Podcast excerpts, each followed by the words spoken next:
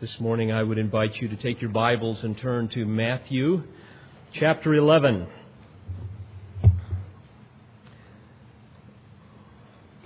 Matthew chapter 11, and in a moment we will look at verses 16 through 24.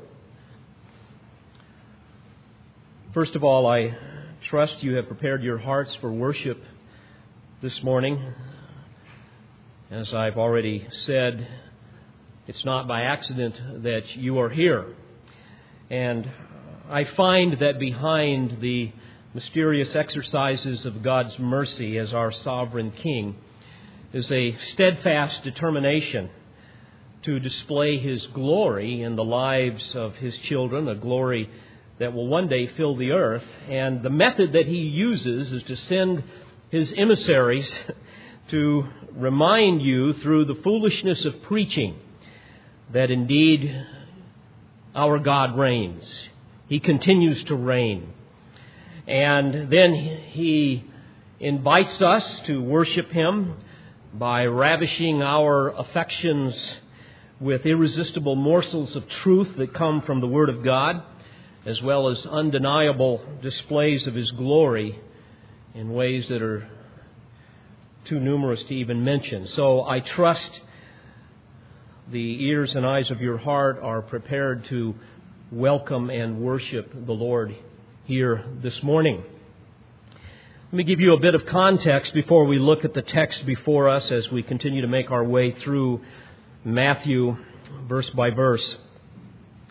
Jesus has just defended the life and ministry of John the Baptist to the multitudes that are standing before him. He has reshaped their misguided and selfish perspective of the kingdom of God helping them to realize that the kingdom of God is more than just a glorious takeover by the Messiah, where religious hypocrites just stand around and wait to be blessed, but rather he has helped them to understand that, according to verse 12, the kingdom of heaven suffers violence, and violent men take it by force. That is, the kingdom of heaven is pressing forward vigorously violently, relentlessly. And only men of force, men of violence, men of determination, men of courage will press their way into it. And indeed, the narrow gate of salvation is only entered by those who press through it with a holy violence, with a desperation to be saved. One must squeeze through the restrictive gate of self denial, and then in great agony of soul renounce their former self and beg the Lord to forgive them of their sins. And Jesus says in John 6:37, "The one who comes to me, I will certainly not cast out." And so therein is the wonderful grace and mercy of Jesus. But now we find the multitude standing before their Messiah, I think, maybe, they're not really sure. Clearly, they know that that is what John the Baptist had told them, but now John is in prison and Jesus has just defended his character and his ministry. And the multitude standing before him now have just witnessed yet another flurry of miracles in response to John the Baptist's disciples who had asked on his behalf in verse 3 of chapter 11, Are you the expected one, or shall we look for someone else? so they had seen all of this, but still they were not taking him seriously. And Jesus knew that. Like many people today, they don't really believe that Jesus is who he says he is. And of course, people all have their reasons for rejecting Christ. Some justification for their rejection, some excuse, some well chiseled argument that they are convinced provides irrefutable evidence that appeases their own conscience and vindicates any lingering guilt as a result of their rejection. And then, of course, there are others who refuse to believe or even to give consideration as to who Jesus was or is because, frankly, they're just too busy to even think about it Their life is full of other things that are more important. There is a spiritual indifference, if you will. And many people that stood before Jesus were thinking the same things that many do today. And in their hearts, they're saying, well, you know, maybe if I just really don't think about all this, it'll just kind of go away. After all, I've got more pressing issues in my life right now. Well, it's fascinating as we look at this very practical text before us. We see Jesus with his typical disregard for being seeker sensitive. He exposes the whole range of deceptions within the minds and hearts of the multitudes that stood before him. He unmasks their flimsy excuses for unbelief, and he even warns them of the judgment that will someday befall them. And he really does this by looking at three primary tactics, primary strategies that many people will use to justify their unbelief. First of all, as you will see and I'll give the three to you and then we will dissect them. First of all, they were guilty of childish criticism. Secondly, they were committed to character assassination. And thirdly, their lives were characterized with granite indifference. With that introduction, let's look at the text. Matthew 11, beginning in verse 16. But to what shall I compare this generation? Jesus says. It is like children sitting in the marketplaces who call out to the other children and say, We played the flute for you and you did not dance. We sang a dirge and you did not mourn. For John came neither eating nor drinking, and they say, He has a demon. The Son of Man came eating and drinking, and they say, Behold, a gluttonous man and a drunkard, a friend of tax gatherers and sinners. Yet wisdom is vindicated by her deeds. Then he began to reproach the cities in which most of his miracles were done, because they did not repent. Woe to you, Chorazin! Woe to you, Bethsaida! For if the miracles had occurred in Tyre and Sidon, which occurred in you, they would have repented long ago in sackcloth and ashes. Nevertheless, I say to you, it shall be more tolerable for Tyre and Sidon in the day of judgment than for you. And you, Capernaum, will not be exalted to heaven, will you? You shall descend to Hades. For if the miracles had occurred in Sodom, which occurred in you, it would have remained to this day. Nevertheless, I say to you that it shall be more tolerable for the land of Sodom in the day of judgment than for you. First of all, he accuses the multitudes of childish criticism. Notice verse 16. But what shall I compare this generation, he says. This was a common rabbinical way of making a case against someone. In other words, he says, To what should I compare you people? And they were mostly Jews.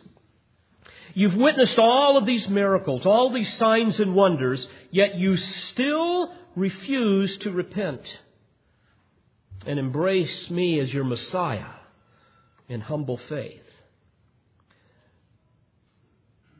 He says that this generation is like children sitting in the marketplaces who call out to the other children and say, We played the flute for you, and you did not dance. We sang a dirge, and you did not mourn. Now, this is a curious analogy, is it not? Where the Lord compares them to children. Perhaps a little context and history will help you understand what he's saying. Evidently, it was common in that day for children, when they came to the marketplace with their parents, to play with other children. We see that even in our malls today. There's certain areas where the children can come and play. And while the parents shopped or, or even tended their stores, their booths that they would have or socialize as they typically did, the children would play. And one of their favorite games, actually two of their favorite games, was to play either wedding or to play funeral because these were two big social events that occurred often in their society, in their culture. And so what he's saying here is that you're like these children, where the children would come along and say, Hey, I know, let's play wedding. I'll be the bride and, and John, you be the groom and all of a sudden that's interrupted with the whiners and the complainers that say, No, no, no, I don't want to play wedding, that's stupid. Okay, then let's play funeral. After all, funerals were a fascinating thing. They would pay mourners, and people would come in and wail, and and people would play musical instruments, and it was it was it was quite a lot of theater. So the child, some of the children say, "Okay, well, if you don't want to play wedding, then let's play funeral." No, that's stupid. I don't want to play funeral either. And the point is simply this: unbelievers many times are like many times are like selfish children that cannot be pleased, never satisfied, always complaining, unhappy, quarrelsome, fickle, always whining about something, utterly self absorbed. Life is all about me. So the analogy that he uses then, he goes on to say, John the Baptist comes to you heralding the king. He's talking now about John the Baptist, and he says, Repent we know from earlier passages, John the Baptist said, Repent, for the kingdom of heaven is at hand. But your re- reaction to John the Baptist was one of rejection. Yeah, you know, I see all the miracles. Ah, big deal. Again, kind of like children. Big deal. You know, I, I'm, I'm still hungry. The Romans are still in charge. I, I don't know if I want to buy into this thing that John's preaching. After all, I've got my own religion, I've got my own traditions. I, I feel pretty good about myself. I, I don't want to play that little game, this new one that's come along here. You know, we have the same type of mentality today where you try to share the gospel with someone and they basically say, hey, hey, leave me alone with your Christianity. I remember not too long ago I was talking with, uh, with a person uh, about some issues in, in his life and and when I began to introduce the gospel, I remember he said very quickly, No, no, no, no, no, no, no. Wait, wait a minute. You know, I'm sorry. I'm just not into that stuff. I'm just not into that stuff. And as the multitudes there before Jesus, that man, as along with many other people, would be thinking in their hearts, you know, I, I've got my own beliefs, and frankly, I think your ideas are silly, just like little children. And it's tragic. Many unbelievers today are like spoiled little children. Nothing makes them happy. There's never enough football games to go to, never enough beer to drink, never enough television programs to watch. Nothing makes them happy. But you cannot appeal to logic with them. You cannot appeal to reason. And so Jesus applies this illustration first to the reaction to John the Baptist, verse 18. For John came neither eating and drinking nor drinking and they say, He has a demon. This exposes, by the way, the second tactic of unbelief, if you will, that of character assassination. We're used to hearing that, especially if you listen to anything on the news today with all the politics, where everybody's trying to tear down one another's character. And the point with, that Jesus is making here is, you know, John comes to you as a man clearly separated from the world, a man separated unto God, a prophet, you haven't had a prophet in 400 years. It's obvious that he has taken the Nazarite vow. He is the fulfillment of, of Malachi 3.1. He is the herald of the Messiah King. He is announcing to you the inexpressibly good news of, of the long awaited kingdom that has come. but you didn't like the price of the kingdom, that of repentance. His message was too offensive he wasn't telling you what you wanted to hear. Instead, he told you the truth. And so you hate him and you say, he's got a demon. The ad hominem arguments, are you familiar with that phrase? If you can't win based on the strength of your own evidence and your own argument, you just tell a person, well, you're stupid and ugly. You know, that's kind of the mentality here. You know, any preacher who is unashamed of the gospel and speaks the truth will inevitably have his character assassinated. I always laugh. Somebody will say, as somebody did the other day out at the gun club, say, Oh, yeah, I, I, I know Dave Harrell. And when when they say that, I and I was kind of hearing it on the side, and then they came and introduced me. But I always think, yeah, I wonder which line you're in, the long one or the short one, you know. And Paul told us in 1 Corinthians 4 that messengers of the gospel are without honor. They're going to be slandered. They are the scum of the world, the dregs of all things, and so on. So the character gets assassinated. That's what was going on with the people, and Jesus saw that. But Jesus goes on to give another example of their childish criticisms and their character assassinations, this time against himself in verse 19. He says, The Son of Man came eating and drinking, and they say, Behold, a gluttonous man and a drunkard, a friend of tax gatherers and sinners. Now, please understand, unlike John the Baptist, who led a very austere, somewhat, um, somewhat uh, remote and primitive type of a lifestyle that was a protest against the culture, Jesus lived very differently. He interacted with the society, and thus they would say, you know, he came eating and drinking.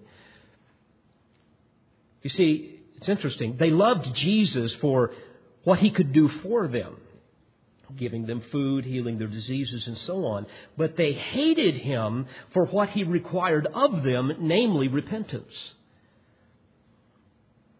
So, telling self righteous religious people to repent of their sins, as Jesus had done or was doing, as well as John the Baptist, is it's like telling a, a, a Harvard professor that teaches evolution to renounce his misguided position and go back to school and learn theology.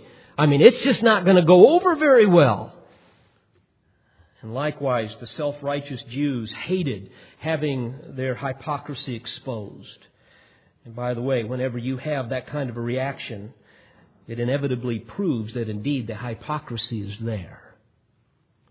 So they used exaggerated slander to assassinate Jesus' character. Behold, in verse 19, a gluttonous man and a drunkard.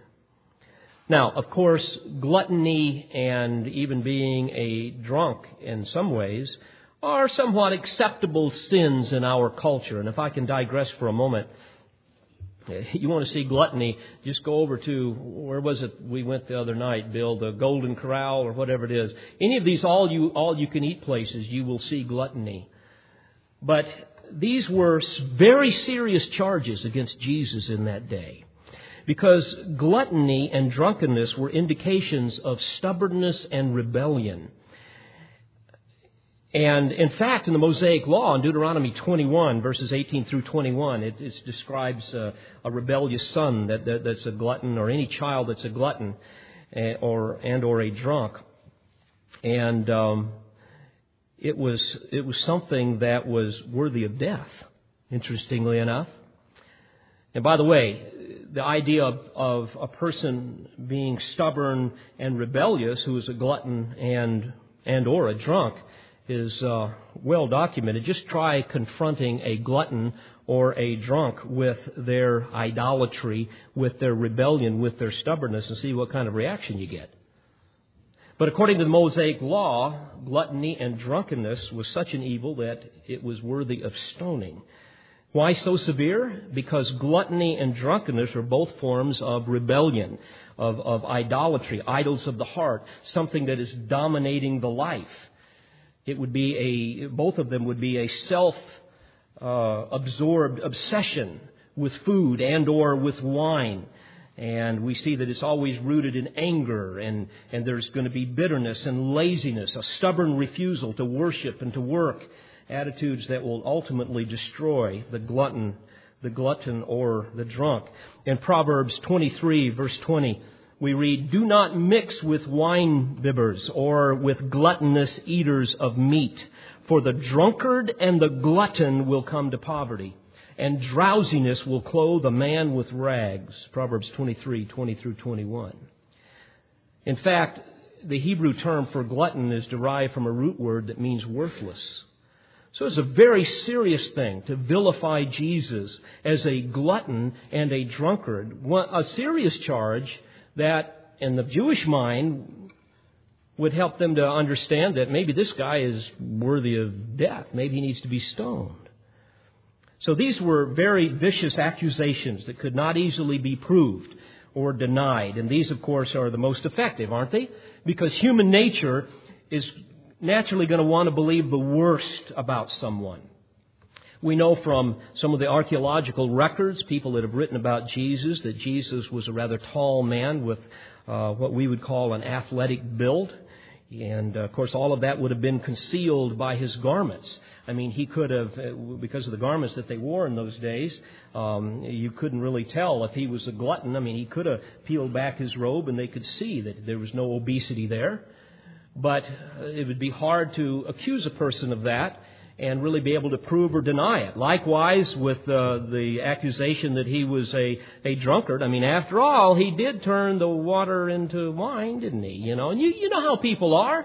They can take anything and begin to distort it.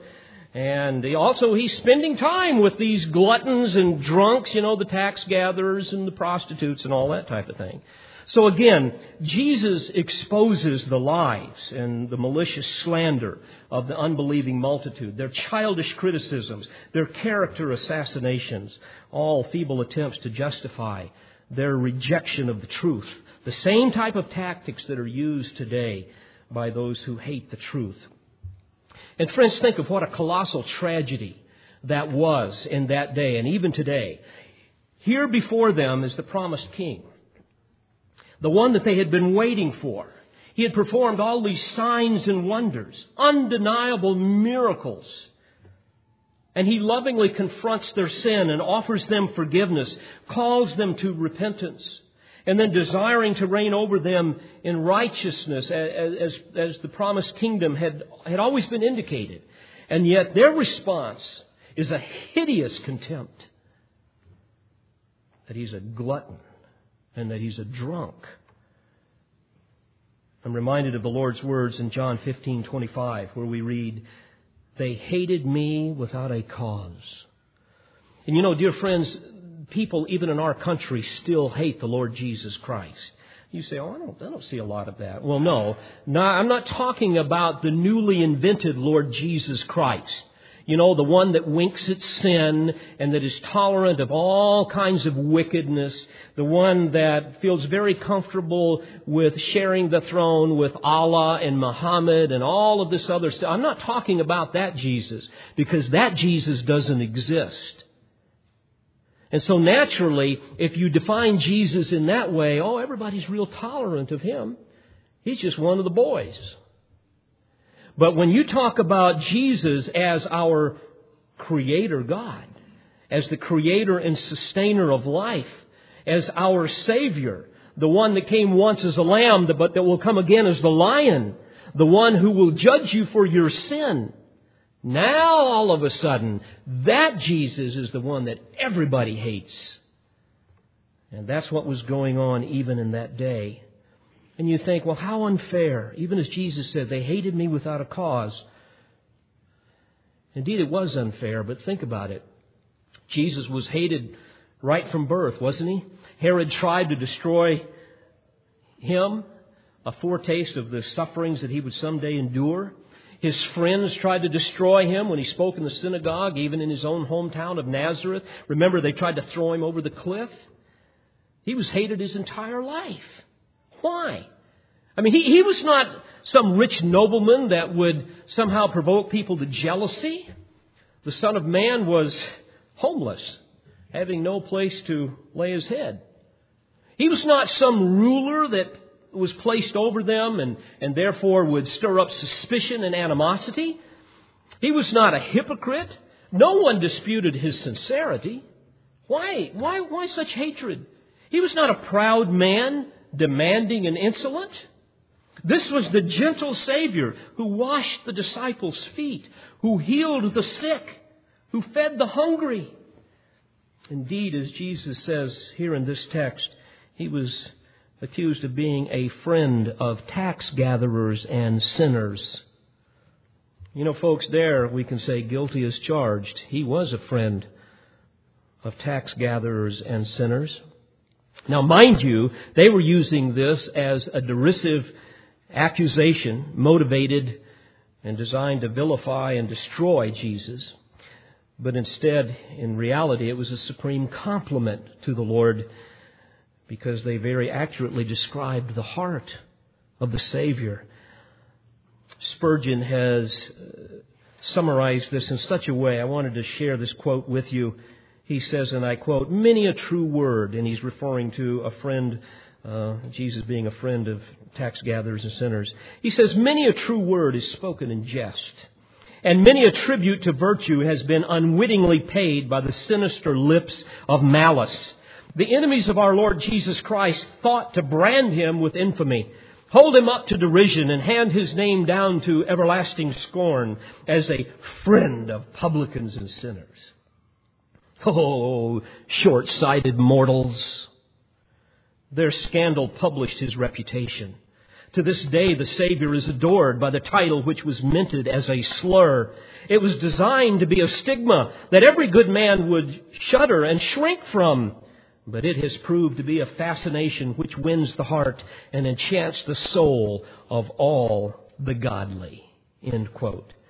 Indeed, dear friends, the transformed lives of the ungodly tax gatherers and sinners, those people whom Jesus embraced as a friend, is a testimony to his love and to his mercy, and it dispels any notion that he himself was wicked. That's why Jesus could say at the end of verse 19, Yet wisdom is vindicated by her deeds.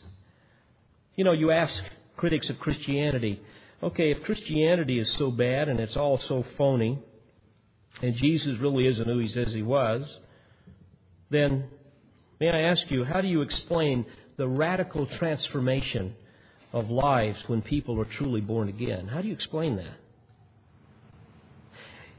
May I ask you, how do you explain the fact that research has proven that the gospel is the only miracle vaccine against AIDS? Five times more effective than condom distribution. How do you explain that? How do you explain that the divorce rate among two Bible believing Christians. Now, mind you, Bible believing Christians as defined by the New Testament, not as defined by contemporary evangelicalism, but that the divorce rate with those people is virtually non existent. How do you explain that? How do you explain the fact that you don't see Christians practicing immorality? You don't see Christians staggering around drunk. You don't see Christians filling up our jails and, and, and peddling dope and addicted to pornography and all. How do you explain that? Well, again, wisdom is vindicated by her deeds. And beloved, the world can say what it wants about Christ and those who love him, but the proof is in the pudding. Wisdom is vindicated by her deeds. Well, then finally, the third strategy that unbelievers use to insulate themselves from the convicting power of the gospel of Christ, a third strategy that they will use to fortify their position of unbelief is found beginning in verse 20, and it's that of granite indifference. Verse 20, then he began to reproach the cities in which most of his miracles were done because they did not repent. Woe to you, Chorazin! Woe to you, Bethsaida! For if the miracles had occurred in Tyre and Sidon, which occurred in you, they would have repented long ago in sackcloth and ashes. And he goes on in verse 23 and talks about another city, Capernaum. The people today call it Capharnaum. It means the house of Nahum. We think Nahum the prophet came from there. But Chorazin, Bethsaida, and Capernaum were three cities that were very close together on the northern end of the Sea of Galilee. And most of Jesus' ministry occurred within that small area. It would be an area similar to, shall we say, what, Springfield and Madison and Goodlettsville, maybe even a little bit closer than those three places. Capernaum was really the headquarters of Jesus, a thriving fishing village where Jesus, you will recall, raised Jairus' daughter from the dead. He healed the nobleman's son. It was in this area where he delivered demons from the demoniacs, where he healed Peter's mother in law with her hemorrhage. He healed two blind men there that we're aware of. The centurion's servant, the paralytic, remember the friends lowered him through the roof. That happened there in Capernaum. And many other miracles that aren't even recorded. You see, these three cities, dear friends, were recipients of enormous blessings. The living God had condescended to come and to reside amongst them and to manifest His glory through these signs and wonders. And what was their response? Repentance? Mass conversion? Humble worship and adoration and praise? No. Granite indifference. They were too blinded by their own self righteousness to see the truth of who Jesus was. They were too convinced of their own goodness. They really saw no need to change. Oh, they, they, they, they were amused with Jesus and at times even amazed with Jesus, but they saw him more as an entertainer and maybe as some new teacher than as their Savior and Lord. The supernatural works of Jesus should have driven them to their faces in worship, and instead they simply brushed him off. How can people do that? How do people continue to do that even in our country? Simple. People become so in love with the world. They become so in love even with their families, and in our country with the American dream, whatever that is they're so enamored with their own religious traditions and their own self justifying theology that their consciences become seared, making them insensitive to both the seriousness and the consequences of sin. I see this all the time, even in our community, and sometimes even in this church. And it grieves my heart. Where we see mostly religious people, for example, in our community, living under the delusion that somehow they've been reconciled to God because of any number of reasons, certain rituals or certain things that they have done in the past. But in reality, their lives are ones that are lived in total indifference to Christ. You see no real love for Christ in their life. They are the Lord of their lives, not Christ.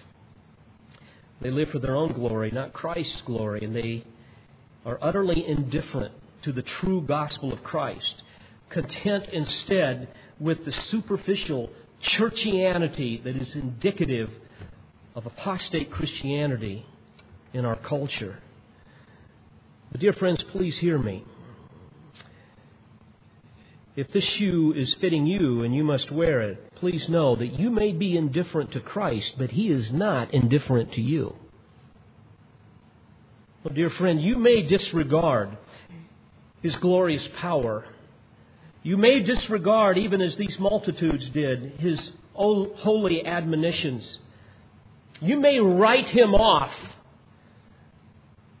You may not even want His saving grace. But your indifference, dear friends, infuriates him. You see,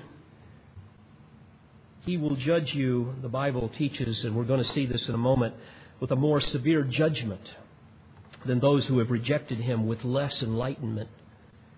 Notice in verse 21, towards the end, it says, For if the miracles that occurred in Tyre and Sidon, which occurred in you, they would have repented long ago in sackcloth and ashes. Nevertheless, I say to you, it shall be more tolerable for Tyre and Sidon in the day of judgment than for you. Now, friends, this was a colossal insult to the Jews. You see, Tyre and Sidon were Gentile cities that were notorious for every imaginable form of wickedness. They were seaport cities. They would be now up in the, up in the area of Lebanon, up in the northern side there of, uh, of Israel. They were seaport cities that had been originally settled by the Phoenicians, a very wicked people, cities filled with greed and violence and immorality. They were even heavily involved in the unimaginable atrocities that was concomitant with Baal worship. And Tyre was so wicked that it would even trade God's covenant people in slavery. It was so corrupt that God finally destroyed it. You see, these were heathen people of the worst sort. And yet Jesus is accusing the cities of Chorazin and Bethsaida of being even worse. He is saying, in fact, you have exceeded their wickedness with your self righteous indifference. Had they, begin, had they been given the same privilege as you, had they seen all that you have seen and heard all that you have heard, they would have repented in sackcloth and ashes. Nevertheless, verse 22, I say to you, it shall be more tolerable for Tyre and Sidon in the day of judgment than for you. If I can digress for a moment, because this is important. It's fascinating here. We have some insight here into the issue of degrees of punishment in hell. People ask me about that from time to time, and this is one of the key passages, and there are some others. I'll mention a few. But first of all, dear friends, understand the divine principle the greater the light of truth, the greater responsibility to respond to it. And also, the corollary of this is the greater the light rejected, the greater the judgment. You see, these privileged Jews witnessed the glory of Christ, yet remained indifferent to him. And because of this, they will suffer greater punishment than those pagan cities of Tyre and Sidon that never had the same, that same level of divine revelation. By the way, this same principle is taught in Luke 12, verses 42 through 48, where Jesus contrasts the faithful versus the unfaithful servants. We won't go there, but you might want to look that up later. And in that text, Jesus distinguishes uh, punishments of many blows versus few blows determined by the degree of knowledge the unfaithful servants had concerning their master's will. Now, to bring this home, dear friends, for those of you who perhaps frequent this church, yet refuse to submit to Christ in humble faith and obedience, please know that the greater the light you reject in your hypocrisy, the greater the judgment, the greater your suffering in hell. Now, some will say, oh, come on. There's no such thing as hell. Oh, really? Then you explain this text to me and many others. I know many people believe in annihilation, many, many, and it's growing where people don't really go to hell. After all, God is a God of love, and He would never do such a hideous thing. His holiness is really not all that holy, and you know people are going to sin, and you know what they miss out on is heaven. But when they die, they don't go to hell. I mean, they just cease to exist. Dear friends, how I wish that were so. You know, without any conscious fear of eternal torment in the hands of a living God. I could relax knowing that sinners need only survive this life because, you know, when this is life, when this life is over, all that's going to happen is and you're gone. Well, I could really relax in that. But dear friend, that's not what the Bible teaches. Hell is indeed an unfathomable mystery. But so too is the holiness of God and the justice of God and every other great doctrine in the Bible. So may I warn you, do not exalt reason above the Word of God. Because Scripture alone must be our spiritual authority, not the puny musings of man. Do not trifle with the truth. Never stand in judgment of the Word of God, but rather bow before it in humble obedience. Let me say this. Because God is holy, every sin must be punished. We read this all through the Scripture. His justice must be satisfied. And that justice can either be satisfied by the payment of Christ on the, on the cross, where he was the propitiation or the appeasement, appeasement of our sins, or man can choose to satisfy the justice of God in an eternity in hell. Those are the two choices. So be warned. Those of you who reject Christ in the face of full light, your fate will be worse than those who have rejected him from a distance. As Paul warned in Romans 2 5, speaking to hypocrites, he says, You are storing up wrath against yourself for the day of God's wrath when his righteous judgment will be revealed. Well, as our time is slipping away, notice that Jesus gives the same warning to the law abiding, morally upright, yet self righteous people in Capernaum in verses 23 through 24. There he compares them to Sodom. And you, Capernaum, will not be exalted in heaven, will you? But you shall descend to Hades, for if the miracles had occurred in Sodom, which occurred in you, it would have remained to this day. Nevertheless, I say to you that it shall be more tolerable for the land of Sodom in the day of judgment than for you. And again, more insult, adding insult to injury to the people. You see, the land of Sodom, as you probably remember, epitomized sexual immorality. It was legendary for its homosexuality and its bestiality. And again, dear friends, the point that Jesus is making here is very simple. Indifference to the privilege of witnessing and knowing divine revelation is a supreme insult to the holiness of God. I don't know how to say it any more simply. And anyone who just merely blows off Christianity in light of full knowledge, is storing up wrath for themselves. The wrath of God that will be revealed in the day of His judgment. Now, what about you? Let's bring it home. May I ask you to search your heart for a moment? Where is it that you resent the Word of God and you reject the light of His truth? Where do you simply ignore the penetrating light of truth upon your conscience and stubbornly refuse to do your own thing? Are you like the multitudes, perhaps, that Jesus rebuked because of their rigid unbelief, their childish criticism? Are you like them? Like a selfish child that cannot be pleased? Life is all about you. You're utterly self absorbed and you're going to complain about anything the preacher says, anything that the Bible says, anything that the church does, is that going to be you? Or, or maybe are you a little bit more like those that like to assassinate character, where you malign anyone who tells you something you don't want to hear? I hear this all the time. I don't want to go to church. It's full of a bunch of hypocrites. Well, yeah, so you ought to feel right at home. Come on in. You hear that all the time, don't you? And it's sad that that's far too true than it should be. Or are you like those with the granite indifference where life is all about you? You're simply committed, too committed to your own agenda to pay attention to the Lord's labor of love in your life? And despite the miraculous displays of His glory and His grace down through history and all that is revealed in, in Scripture, Despite the undeniable proofs of his deity and his love for you, you're just going to remain unmoved?